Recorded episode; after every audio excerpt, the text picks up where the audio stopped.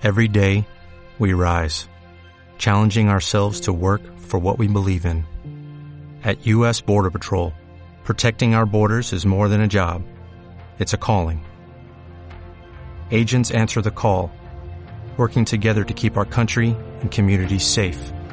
If you're ready for a new mission, join U.S. Border Patrol and go beyond. Learn more at cbp.gov/careers.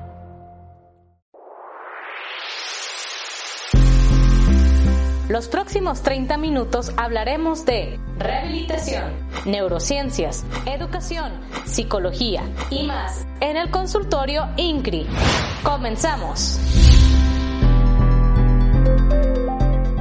Listo, pues ahí estamos ya conectándonos a nuestras redes a través del Instituto de Ciencias de la Rehabilitación Integral INCRI-AC, en este espacio que es el consultorio INCRI, como lo habíamos dicho desde la semana pasada, vamos a estar todos los miércoles abordando diferentes temáticas con diferentes especialistas.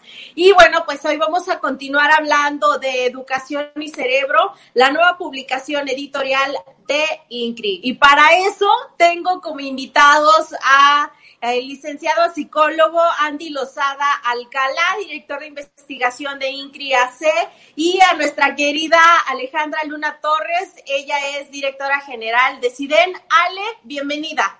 Hola Mari, muchas gracias. Gracias por invitarnos el día de hoy. Creo que estamos ahí teniendo un problema de conexión con el psicólogo Andy. Y bueno, pues mientras lo recuperamos, eh, les voy a platicar a grandes rasgos eh, de qué vamos, cuáles son los dos temas que vamos a tocar el día de hoy. El día de hoy, eh, la maestra Alejandra Luna Torres nos va a hablar sobre su participación en educación y cerebro. Ella eh, toca un tema muy interesante. Eh, Ale, tú nos hablas de estrategias integrales de neuroevaluación en el entorno educativo. A grandes rasgos, Ale, ¿de qué va este capítulo de educación y cerebro? Pues Mari, mira, yo creo que es un capítulo muy importante justamente y que se realizó para todos aquellos que tienen contacto con niños, que observen en el niño que tiene una dificultad para aprender, eh, pero que no sepan el por qué. Este capítulo justamente eh, está diseñado para que ellos tengan a, su, a la mano estas escalas de evaluación eh, que nos van a decir justamente qué estructura del cerebro está teniendo una disfunción o una inmadurez y que justamente esa está limitando el proceso de aprendizaje del niño. Entonces hay muchas estructuras que se implican en el aprendizaje y que justamente en estas escalas de evaluación eh, tratamos de evaluar todas estas eh, estructuras que se implican en el aprendizaje para que entonces tengamos eh, el, ahora sí que de dónde vamos a partir tanto como docentes como profesionales que nos dedicamos al desarrollo del niño o de o que o del adulto o del adolescente dependiendo el, el nivel educativo y podamos estructurar estrategias que nos ayuden a favorecer este aprendizaje. Eh, y es que, eh, como el nombre bien lo dice, es una publicación que va dirigida a todo el personal que está relacionado con la educación. Así que si tú eres docente, eres director, eh, eh, tienes algún cargo en alguna institución educativa, este libro te va a ayudar muchísimo. Y es que el psicólogo Andy eh, toca un tema bien interesante también, que es la psicobiología de la conducta en el ámbito educativo y sus alteraciones. ¿Y por qué digo que es muy interesante? Porque Andy, tú nos podrás corroborar, creo que antes de que todo esta situación de la pandemia sucediera, en diversas ocasiones, desafortunadamente, eh, los tabloides en, las noticias se llenaron de titulares de que niños estaban eh, siendo violentados, de que niños estaban atacando a sus profesores, de peleas dentro de la misma institución, muchas de ellas terminaron de manera eh, fatal. Y es que, Andy, las instituciones educativas en México se enfrentan a problemas muy graves de conducta. Eh, tú abordas esta temática, platícanos a, grandes rasgos ¿qué tipos de conducta hay y por qué es un gran problema para la educación en México? Andy, no te escuchamos. Eh, tienes desactivado tu micrófono. No sé si pudieras activarlo. Sí. Listo. Bien, bien. Sí, Mari. Sí, listo. Este, yo, yo estoy siguiendo este, toda esta entrevista y, claro, la pandemia habían este, noticias eh, encabezados de este tipo de trastornos del comportamiento. Y algo muy preocupante, Mari, es que lo veían normalmente. Ahora México, eh, o sea, se, se, va haciendo cada vez más inhumano, ¿no? Que ya pasó este tipo de anomalías, ya pasó esta, eh, este tipo de acción. Dicen, bueno, es México, ¿no? Bueno, pues te acostumbras. Y eso es lo peor, que no tomamos como cartas en el asunto para poder hacer eh, un bien común, para poder transformar eh, a nivel social, a nivel país, todo este tipo de trastornos que se presentan con mucha frecuencia, Mari.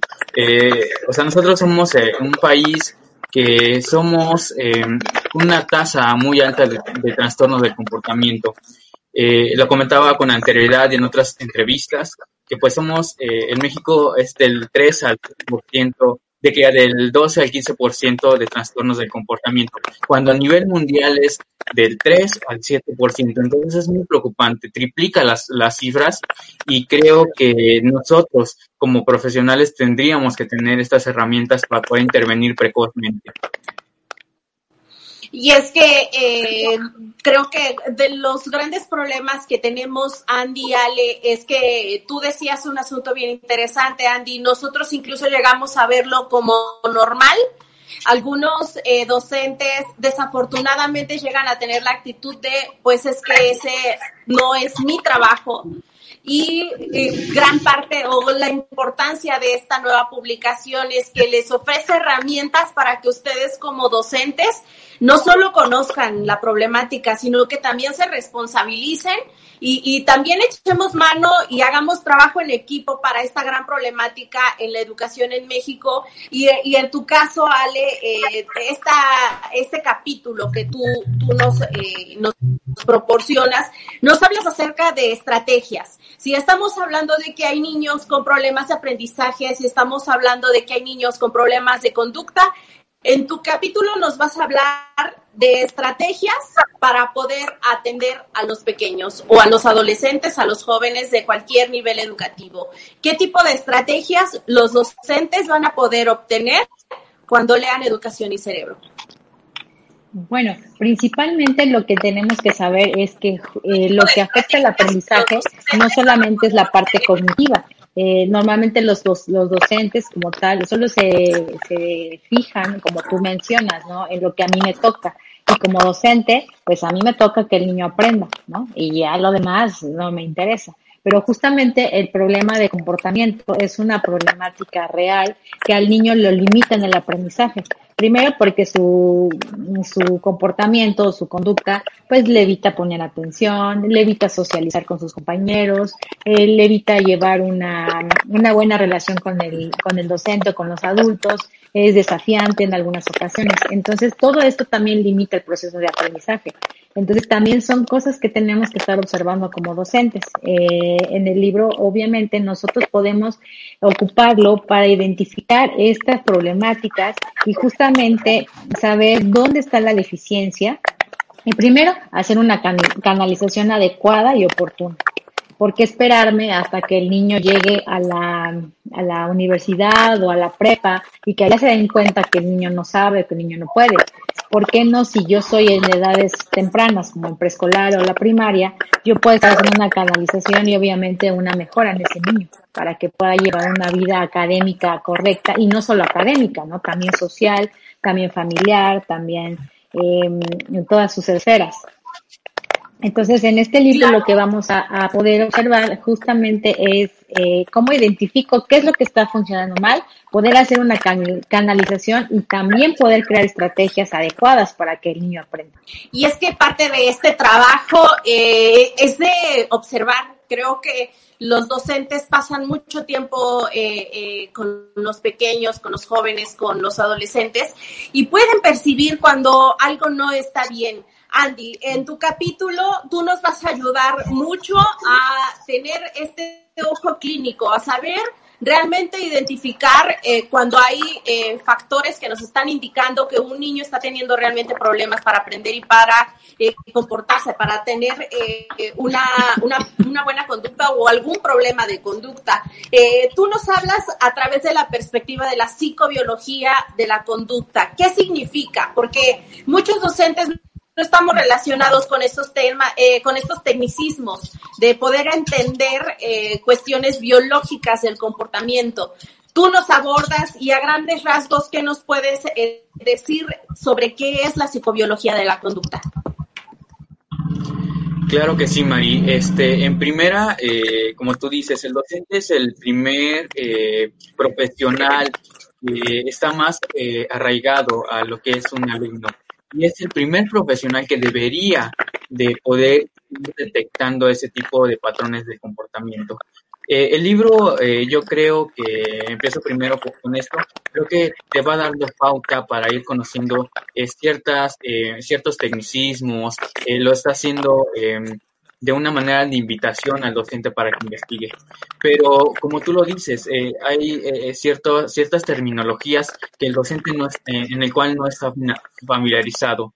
Entonces, por ejemplo, la psicobiología de los trastornos del comportamiento se refieren precisamente cuáles son las estructuras cerebrales que están inmersas en esos problemas del comportamiento y que va a venir eh, a quitar ciertos paradigmas, ciertas creencias de que los problemas de comportamiento solamente se dan eh, en un nivel o un factor social, ¿no? Por eso es que la psicobiología hace una descripción de ciertas estructuras cerebrales, de ciertos neurotransmisores, es decir, ciertas sustancias químicas que pasan en los procesos eh, del sistema nervioso central, es decir, del cerebro. Pero los docentes no estamos preparados para eso, porque no, tenemos esa formación de una anatomía y fisiología del sistema nervioso central. Por eso es que se nos hace complicado. Pero cuando nosotros eh, empezamos a investigar ciertas terminologías, eh, se nos hace eh, más fructífera esa parte de la lectura. Por eso em, yo les hago la invitación desde, desde, desde mi capítulo a ir quitando esas ideologías que tenemos, ¿no? empiezo con una introducción a la conducta, eh, empiezo a ver cómo se veía la conducta, empiezo a quitar esos paradigmas para poder ahora sí darle la importancia a lo que es de verdad eh, el procesamiento del, sistema nervioso central. Eh, es decir, dar pauta para que el docente empiece a, empiece a meterse a este mundo de las neurociencias. Y, creo que el libro en general es muy noble para poder ir, ir dando ciertas eh, terminologías, ir entendiéndolo. Pero precisamente em, el que uno empiece desde lo más general a lo más específico va a darle las herramientas a los docentes. Y es que como parte de, estas eh, eh, estrategias, de estas herramientas que, de las que tú nos hablas, Andy, por ejemplo, en el caso de, de Ale Luna, tocas dos conceptos bien interesantes, Ale. Eh, la neuroevaluación y el diagnóstico, que son dos eh, cosas que van a poder hacer los docentes una vez que puedan entender cuál es el proceso de aprendizaje a través de todas estas investigaciones que los siete autores que participan dentro de Educación y Cerebro han realizado. ¿Tú qué nos dices referente a la diferencia que hay entre la neuroevaluación y el diagnóstico que se hace a un pequeño? Ok, bueno, la neuroevaluación justamente va encaminada hacia el docente. ¿Qué es lo que va a hacer el docente con una neuroevaluación? Eh, va a evaluar cada una de las estructuras cerebrales que se implican en el proceso de aprendizaje, conducta y movimiento eh, que son todos, son los aprendizajes que se implican en el, en el contexto escolar, ¿no? Porque tenemos actividades de educación física, tenemos escritura, tenemos lenguaje, tenemos lectura, y todas estas eh, funciones pues se implican en el aprendizaje. Entonces, el docente va a poder evaluar justamente eh, las, eh, las funciones que el niño está haciendo y las que no está haciendo para identificar qué es la falla, dónde está el problema, por qué el niño no está aprendiendo adecuadamente o por qué el niño no se comporta adecuadamente, por qué el niño no se puede mover adecuadamente. Ya que realizó este diagnóstico, bueno, esta evaluación, esta neuroevaluación, ya puede generar él estrategias de aprendizaje basadas en las necesidades específicas de su alumno. Es decir, si yo tengo un niño que tiene dificultades en el procesamiento sensorial, lo que voy a estar haciendo como docente son actividades que le favorezcan el procesamiento sensorial. Entonces, es la finalidad de la neuroevaluación es para generar las estrategias adecuadas y favorecer el aprendizaje en el alumno. Claramente, si aquí yo detecto una problemática mayor, lo tendría que estar canalizando al especialista adecuado y el especialista es el que estaría haciendo el, diagnóstico profesional. Es decir, el especialista como el psicólogo, el psiquiatra, el neuropsicólogo y el, el neurólogo pediatra estarían haciendo una evaluación profesional con eh, ya sean herramientas profesionales, incluso equipo médico, para estar eh, dando el diagnóstico específico de ese pequeño y entonces sí tener un tratamiento multimodal o multidisciplinario que involucra a profesionales de la salud como médico, como psicólogo, como fisioterapeuta y en el proceso pedagógico. Y es que, eh, por ejemplo, eh, gran parte también de de este gran trabajo que, tú realizas, Andy, es que eh, nos hablas acerca de que hay un sinfín de factores que pueden influir para que un niño tenga problemas de conducta. Eh, creo que las veces que nos hemos acercado a las instituciones a través de las conferencias que vamos a dar como institución sobre neuroeducación, los eh, docentes en su gran mayoría manifiestan que suponen que los problemas de conducta de aprendizaje de los niños tienen que ver con cuestiones de problemas en casa, tal vez situaciones de violencia, eh, tal vez eh, cuestiones con la nutrición, pero tú haces una investigación bien interesante acerca de los factores que influyen en que un niño tenga algún problema de conducta. ¿Cuáles son estos factores que influyen, este Andy? Sí, Mari, este, la verdad es que tocas una, una pregunta muy importante, muy interesante, que cualquier docente, y es más, cualquier profesional debe de tener en consideración. Este, ¿por qué? Porque precisamente en el capítulo, como te había mencionado, una, hago una descripción de cómo es, cómo se veía estos problemas de conducta, qué se le atribuían, etcétera. Y la mayoría de las teorías que se vienen manejando, se han manejado, eh, vienen por un eh, aprendizaje vicario de, de, cierto autor, de la cultura, de la familia, de núcleos este, sociales, etcétera y ninguno, o, hay una mínima eh, autoría que dice que pues se centra en el sistema nervioso central. Eh, estos tipos de, este tipo de factorialidad que está más específica en el capítulo eh, y más descriptiva, ven a considerar tres aspectos. factor predisponente, factor em, preparante y factor desencadenante. Estos tres factores están involucrados a que se pueda generar un trastorno del comportamiento. El primero, que es el factor eh, predisponente, eh, se encuentra de una manera endógena. Es decir, esta manera endógena que se, está eh, dentro del individuo, en el interior del, individuo. Y más específicamente, ¿dónde está? En el sistema nervioso central, ¿no? y se le atribuyen a factores genéticos, factores hereditarios y una historia biológica. Eh, factores genéticos y hereditarios, Mari, eh, en las últimas investigaciones veo, o sea, y espero que nos estén viendo eh, algunos docentes o, o, personales que estén muy involucrados en este, en este aspecto. Fíjate bien, va de un 30 a un 60% el factor genético. Es decir, que un, eh, una persona que agrede, una persona que tiene un trastorno de comportamiento, tiene una muy alta eh, probabilidad de que si su familia eh, tiene ese trastorno, él también, es decir, se lo van a heredar. Es una, un, un, porcentaje muy alto, del 30 al 60%. Ya de ahí dices, pues, ¿dónde está el factor social? ¿Dónde está la familia? ¿Dónde están los amigos? ¿Dónde está el ámbito de ciertas culturas? No, es desde, desde nacimiento. Y Por otra parte, e, ese mismo factor predisponente se subdivide en eh, la historia biológica. ¿Qué quiere decir la historia biológica? Eh, cómo se va desarrollando el sistema nervioso central en tres periodos importantes. Eh, durante el embarazo, em, que antes del embarazo, durante el, nacimiento y em, posteriormente del nacimiento, es decir, los primeros dos, o tres años de vida. Y ahí se le atribuyen como si la mamá, por ejemplo, mira, las mamás en México se ven enterando que están embarazadas en el primer trimestre y, dices, ay, ya, no, ya, me enteré hasta los tres meses. Imagínate, esos tres primeros meses sí tomó, sí fumó, sí, sí le subió la presión, sí se cayó, sí se dio un golpe, este, sí sufrió estrés, ¿no?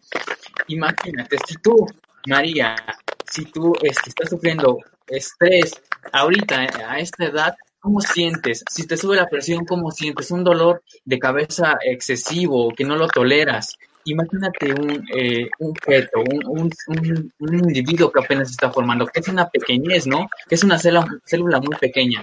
Imagínate ese nivel de estrés que es canalizado desde, el, desde la mamá hacia, hacia el feto, pues literalmente destruye eh, procesos del sistema nervioso central, eh, grasas del sistema nervioso central. Cuando destruye, pues hay una alteración que no vamos a ver dónde, si va a ver, eh, si se va a ver visto en el proceso de, aprendizaje, en los problemas de comportamiento, de lenguaje, no lo vamos a saber, pero hay un, hay un, ya hay un detonante, ya hay algo ahí que va a garantizar que se presente algo. Eh, después, imagínate, aquí en México, y, disculpa porque lo cite, pero ¿cuánto se tardan los médicos, cuánto se tarda el área de salud en, atender a la mamá? ¿Cuánto se tarda en, dar eh, a luz? Es aproximadamente, si bien le va, de 8, 12 o 16 horas, ¿no? Para que eh, la mamá dé a luz. Imagínate ese por todo lo que está pasando ese individuo en esas, eh, en esas horas, ¿no? Un parto normal debe durar 20 a 30 minutos, exagerados. Imagínate todo lo que pasa eh, el individuo, que falta de oxígeno, que si tiene el cordón eh, umbilical este, enredado, este, que no se puede adaptar a esa situación, etcétera, ¿no? Todo lo que pasa en 12, 8 o 16 horas. Cuando pasa eso, hay un, un daño neurológico. O sea, no, eh, va a impactar directamente al, al, cerebro. Es decir, va a matar neuronas. Y todo eso los docentes no lo saben. Todo eso ciertos profesionales no le tomamos esa importancia. Te repito, aquí no hay un factor eh, como tal, eh, un factor social, ¿no? Que sea maltratado, que sea violentado, que, se, que le griten, no. Esos principalmente son eh, factores eh, predisponentes dentro del individuo importantes. Y eso es lo que primero el docente tendría que evaluar. Es decir, tendría que hacer una historia biológica o una historia, en este caso, neuroeducativa, ¿no? Decir, ok, ¿cómo fue su proceso del embarazo? Se, se, tiene que saber todos esos datos importantes. Y ahora sí, posteriormente de ese, eh, de ese factor predisponente viene el factor preparante ahora ya entra el factor social, el factor familiar, si el, si el niño, el adolescente está sufriendo una violencia, si es golpeado, si es agredido, si se junta eh, con malas amistades, eh, etcétera, ¿no?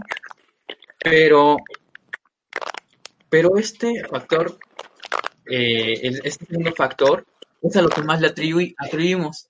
O sea, el docente siempre se va a ese factor. Nunca, nunca ve un poco más antes.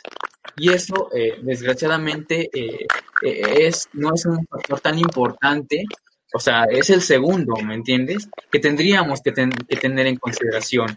No porque, no porque una, un individuo sea violentado, quiere decir que se va, se va a, formar como una persona violenta. No quiere decir si un, si un individuo está en un ambiente social eh, violento, eso no quiere decir que va a ser violento, no. Eh, lo que va a, va, va a generar un, un nivel, ¿no? Una, una gran una probabilidad, pero no lo va a detonar. No, ese, ese solamente es un eslabón de muchos más eslabones que van a existir. Pero dime tú, y es una pregunta, espero, hacia el público, ¿a qué le atribuimos? ¿A, qué factor le atribuimos más? ¿Cuál es el que, al cual nos estamos eh, familiarizando más? es que eh, Sutanito es violento, se para, este, golpea a sus compañeros, porque seguramente es maltratado en casa. Cuando a, lo mejor ni siquiera es eso, ¿no? A lo mejor eh, el papá es, es, eh, bueno, el ambiente familiar es adecuado, ¿no? Pero precisamente lo que buscamos romper en el libro es, es esos paradigmas. Y como lo mencionaba Ale, y estoy muy de acuerdo, o sea, el docente tiene que tener una eh, neuroevaluación, es decir, neuro quiere decir eh, em, evaluar al cerebro, ¿no? El sistema nervioso central. Y en base a eso, ahora sí que tener ciertas herramientas. Como nosotros, mira, nosotros primero empezamos a rastrear, posteriormente eh, este, a, cuatro puntos, a caminar, a correr, etc. Así tendría que ser una, una evaluación. Primero, evalúas al sistema nervioso. Si viene, si está bien, ahora sí te vas al ambiente familiar. Si está bien, te vas al ambiente social, etc. Pero tienes, tiene que llevar una sistematización todo tiene que llevar un seguimiento, todo debe ir de menor a mayor, es decir, de, exógeno, de, endógeno a exógeno. ¿Cómo lo hacemos nosotros? De exógeno a endógeno, o, no, o ni siquiera llegamos a lo endógeno porque no lo conocemos. Esa es, la, verdadera problemática, que no tenemos ese conocimiento, que no, no, no nos ponemos a investigar, a indagar. El conocimiento atrae herramientas para la intervención. Claro, y es que ese es el gran problema que creo que tiene nuestro sistema educativo. Eh, eh, si bien muchos de, los problemas es que eh, sentimos que esa no es parte de nuestra responsabilidad como docentes, también tiene que ver con que desconocemos muchísimo todavía del tema. La neuroeducación eh, es una temática que apenas se está introduciendo en nuestro país, que desafortunadamente muchas instituciones todavía eh, la desconocen, que los docentes todavía eh, no tienen o tienen una idea muy vaga todavía sobre el concepto y afortunadamente Ale, pues tú además de estar participando como investigadora, aparte de ser la directora de deciden, eres docente. Entonces, eh, todos estos conocimientos, pues tú ya has tenido oportunidad de poderlos aplicar de alguna manera con eh, tus alumnos. Platícanos cuál ha sido este gran cambio que tú has visto como docente una vez que tú ya aplicas las herramientas neuroeducativas. Bueno, de entrada te digo que desde, conoces, desde que conoces cómo funciona el cerebro, no vuelves a ver a tus alumnos igual. O sea, tú llegas, te paras frente a los niños y, y cuando los ves eh, desenvolverse en, su, con sus pares, con sus, con sus compañeros docentes y, te das cuenta desde ahí qué es lo que está teniendo problemáticas, ¿no? O sea, yo escucho mucho de mis compañeros que es problema de casa, es problema de crianza, es que lo tienen muy consentido, es que no sé qué, no habla porque de seguro en la casa le dan todo y no le, no le exigen que hable. Sí, pero, o sea, nosotros que ya sabemos un poquito más sobre el funcionamiento del cerebro, pues vemos más allá. O sea, para nosotros es más importante a lo mejor, en este caso, el desarrollo psicomotor, que el niño pudo no haberse desarrollado adecuadamente, que si tiene torpeza motor, obviamente no puede tener lenguaje, ¿no? Porque todo lleva una estructura y un caminito a seguir.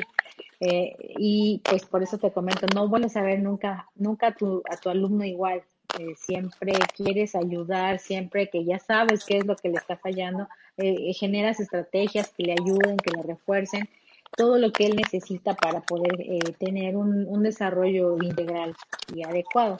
Eh, yo planteé en mi, en mi escuela donde trabajo actividades de, de neuroeducación como tal, estuve dando actividades de, estimulación bueno, estimulación sensorial eh, con los niños de preescolar, eh, funcionaban muy bien. Eh, justamente en este taller que se llamaba, bueno, cuando se, implementaban los clubs, hicimos un trabajo de estimulación sensorial para los niños con problemas de conducta, aprendizaje y lenguaje.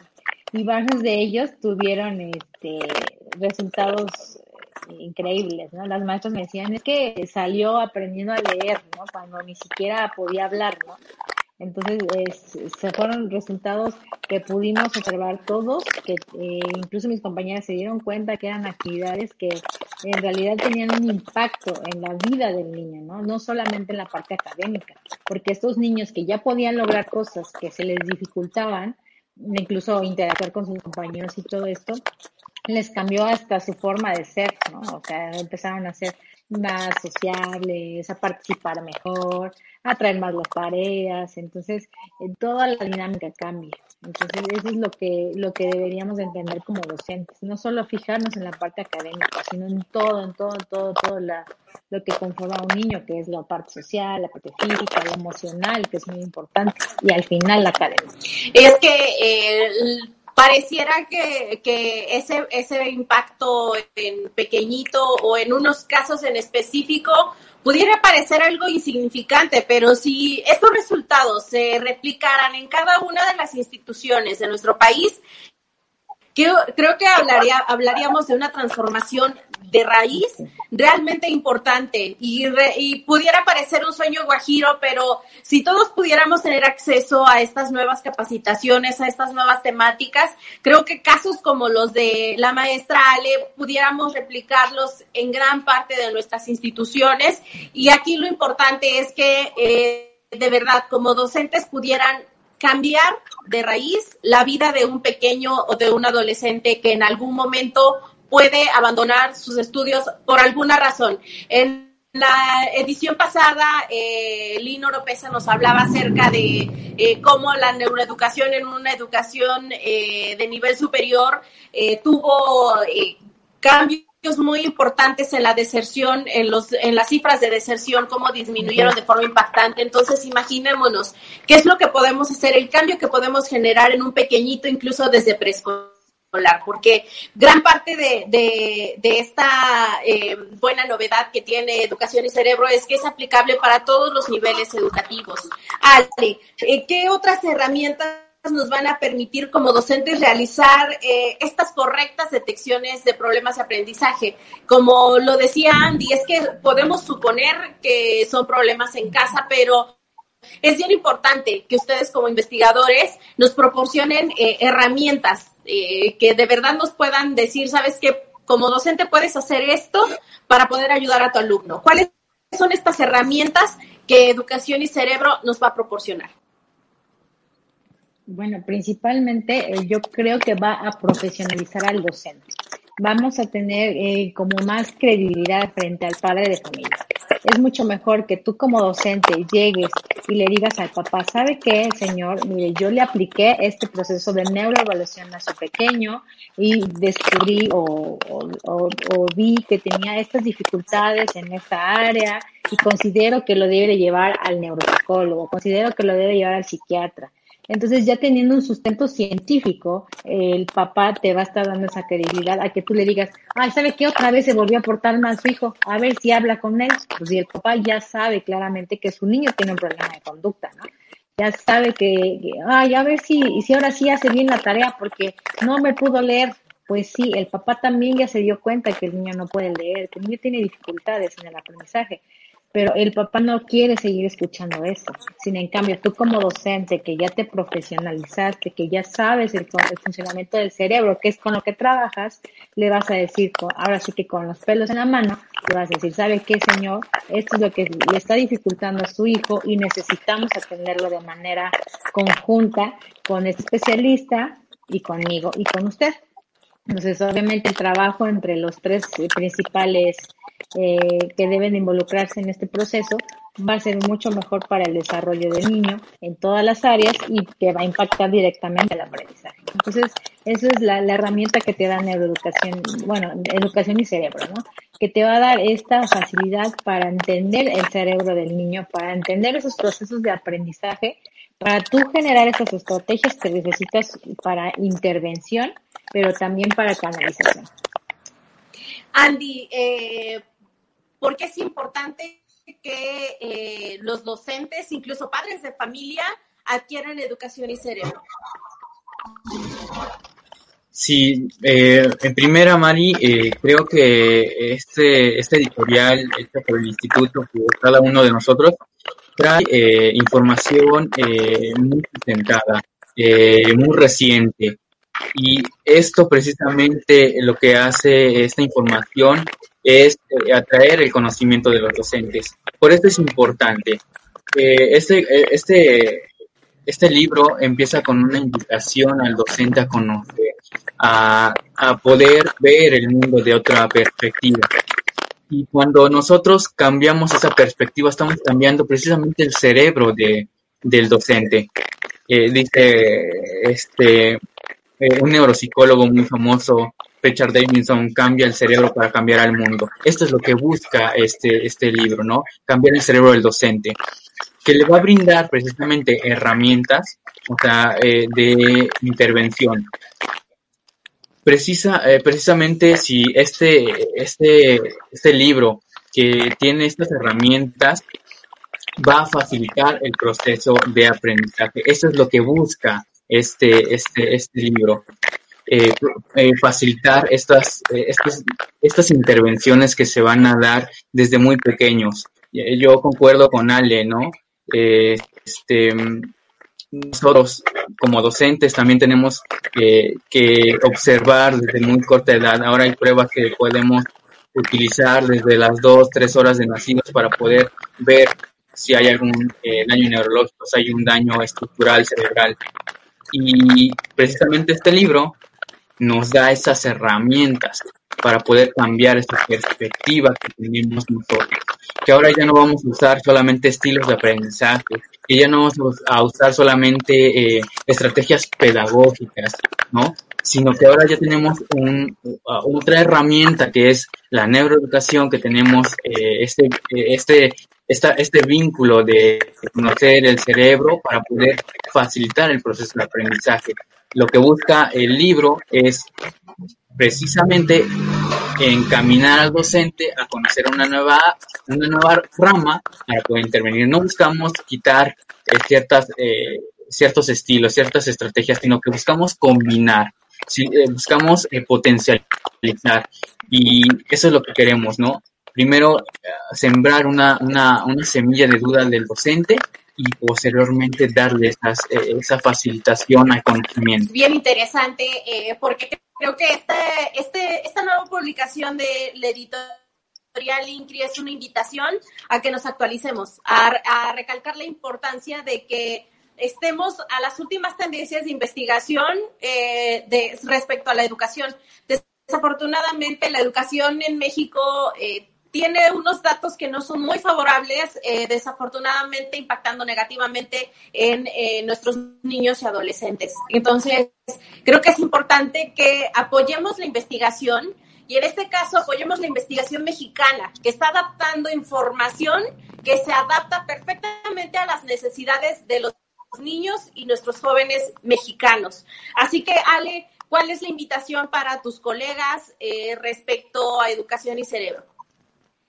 Bueno, principalmente que se quiten el miedo, ese miedo a conocer algo que desconocen, porque principalmente es, es, tener ya las herramientas eh, adecuadas, oportunas y actuales de, de unas herramientas que te van a ayudar a tu práctica docente y que van a mejorar eh, la calidad de vida de los alumnos. Entonces yo los invito a, formarse en la parte de la neuroevaluación, neuroeducación y comprar educación y cerebro para que esa perspectiva de esto no es lo que a mí me toca cambie. Porque nosotros como docentes, eh, por ahí escuchaba que decían, puedes construir con una palabra o destruir con una palabra. Entonces en este caso no solamente sería con una palabra, sino sería con profesionalizarnos. Profesionalizándote puedes cambiar la vida de esos alumnos que tocas porque nosotros como docentes somos el, primer contacto hacia el mundo externo que tienen los niños. Eh, después de la familia, nosotros somos las segundas personas que ellos ven, que ellos observan, de, los que ellos aprenden y los que ellos admiran. Entonces, hay que devolvernos, devolverles ese poquito de admiración y de ese, de ese cariño, eh, profesionalizándonos, eh, adquiriendo herramientas y nuevos conocimientos para mejorar su calidad de vida. Y es que, eh, bueno, pues eh, este libro va a estar eh, siendo presentado por todos los autores, por siete autores y su editor, el licenciado Cautec Vargas, el próximo 18 de julio a las 5 de la tarde de forma virtual. Ya saben que esta situación eh, de la pandemia no nos permite estar juntos en vivo y a todo color para poderles presentar esta nueva publicación. Sin embargo, vamos a hacer una transmisión con todos los autores, les vuelvo a recordar, el 18 de julio a las 5 de la tarde por todas las páginas y perfiles de Facebook del Instituto de Ciencias de la Rehabilitación Integral, INCRIACE, para que estén al pendientes y por supuesto para que lo puedan adquirir. A partir del 18 de julio, ustedes van a poder adquirir es su versión impresa o la versión digital de Educación y Cerebro. Y por supuesto, para que contacten a todos los autores y puedan resolver las dudas que pudieran tener respecto a capítulo que integra precisamente esta publicación. Saludamos a toda la gente que se contactó con nosotros, que nos vio, que nos escuchó. Muchísimas gracias. Eh, por apoyarnos y por supuesto esperamos verlos este 18 de julio para que eh, puedan tener de contacto a todos los autores. Nos comenta Iracel Matelis McCartney, un saludo. Arielito Vargas nos dice muy interesante todo, con un buen diagnóstico a temprana edad se pueden evitar muchos problemas que actualmente aquejan a nuestra sociedad. El libro me parece una herramienta muy buena para los docentes, pues en él podemos conocer problemas de los alumnos desde la raíz y poder canalizarlos a la estancia correcta para su tratamiento. Muy buen libro, felicidades. Así que chicos, pues ahí están las felicitaciones de un docente, así que de verdad eh, adquiéranlo, vale muchísimo la pena poder tener este tipo de investigación en nuestras manos para poder generar estos cambios que tanto le hacen falta a nuestro país. Muchísimas gracias, Andy. ¿Algo que quieras agregar? Eh, pues igual, de igual manera, eh, Mari, yo hago esa invitación a todos los profesionales, docentes, orientadores, psicólogos, etcétera, a que eh, adquieran el libro, eh, porque creo que somos una institución muy humanista eh, muy conscientes de lo que está eh, pasando en nuestro, en nuestro país y como tú dices, es una, una investigación hecha por mexicanos aplicada en, en, la necesidad mexicana y que no tengan miedo a esa a, a, a, sumergir, a sumergirse en este aspecto de las neurociencias, inviertan, ¿no? Que todo profesional tiene que invertir en conocimiento y el conocimiento es importante y fundamental para ver un cambio de, verdadero en, en, nuestro México y pues es un, un país que, que, que, puede dar mucho más, ¿no? Los docentes son parte fundamental, que se la crean, creo que es algo importante.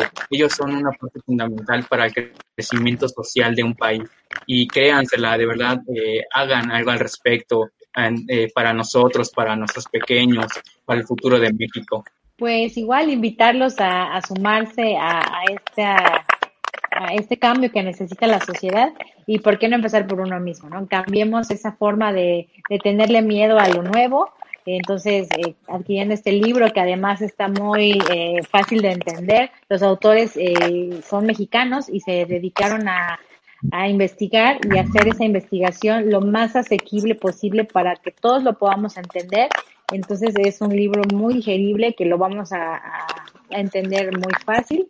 Bueno, obviamente tiene sus tecnicismos que se requieren porque tenemos que profesionalizarnos, pero está muy digerible, está muy entendible y está al alcance de todos. Entonces, pues yo creo que adquirirlo va a ser eh, algo muy bueno y que lo pueden tener como una Biblia de bolsillo a la mano para que cuando se requiera sacarla, subrayarla, eh, tenemos una duda, volverla a consultar y, tenerlo siempre, siempre con nosotros. Por último, Erika Ruta Vendaño González nos dice que mejor que sea creada de un mexicano para mexicanos. Qué orgullo, felicidades. Iracel Matelis nos dice, nunca es tarde para seguir preparándose, excelente trabajo. Así que ahí está la información y referente a la capacitación, a la constante capacitación. Recuerden que INCRI tiene cursos disponibles en línea para que ustedes puedan seguirse preparando en diferentes temáticas. El próximo primero de agosto, eh, de la mano con vamos a lanzar psicobiología de los neurotransmisores, un diplomado totalmente en línea. Así que si eh, quieren eh, tener más información, contáctenos para que podamos enviárselas. El diplomado en neuroeducación también totalmente en línea va a iniciar el primero de agosto. El diplomado en neurorehabilitación y neuromotricidad pediátrica con la certificación BNB en su modalidad mixta va a empezar el 20 de julio eh, con sede en Gómez Palacios Durango. Neuroeducación en su modalidad mixta también eh, va a iniciar el 21 de noviembre con sede para las clases presenciales en Saltillo, Coahuila. Así que ahí está toda la información. Recuerden que pueden contactarnos eh, por mensaje directo o a través de nuestro número de teléfono para llamadas y WhatsApp al 244-115-2533. Y ahí vamos a poder proporcionarles toda la información. Nosotros nos despedimos, les recordamos que pueden volver a escuchar este y todas las entrevistas a través de nuestro eh, espacio en Spotify como consultorio Intri. Andy, Ale, muchísimas gracias por acompañarnos esta tarde. Nos vemos el próximo 18 de julio en la presentación de Educación y Cerebro. Buenas tardes. Gracias, Mari. Gracias. Adiós. luego. Muchas gracias, Mari. ¿Te quedaste con? Nos escuchamos el próximo viernes en el consultorio INCRI, solo por Spotify. Dale más potencia a tu primavera con The Home Depot. Obtén una potencia similar a la de la gasolina para podar, recortar y soplar con el sistema OnePlus de 18 voltios de Ryobi desde solo 89 dólares. Potencia para podar un tercio de un acre con una carga. Potencia para recortar el césped que dura hasta dos horas. Y fuerza de soplado de 110 millas por hora. Todo con una batería intercambiable. Llévate el sistema inalámbrico OnePlus de 18 voltios de Ryobi. Solo en The Home Depot. Haces más. Logras más.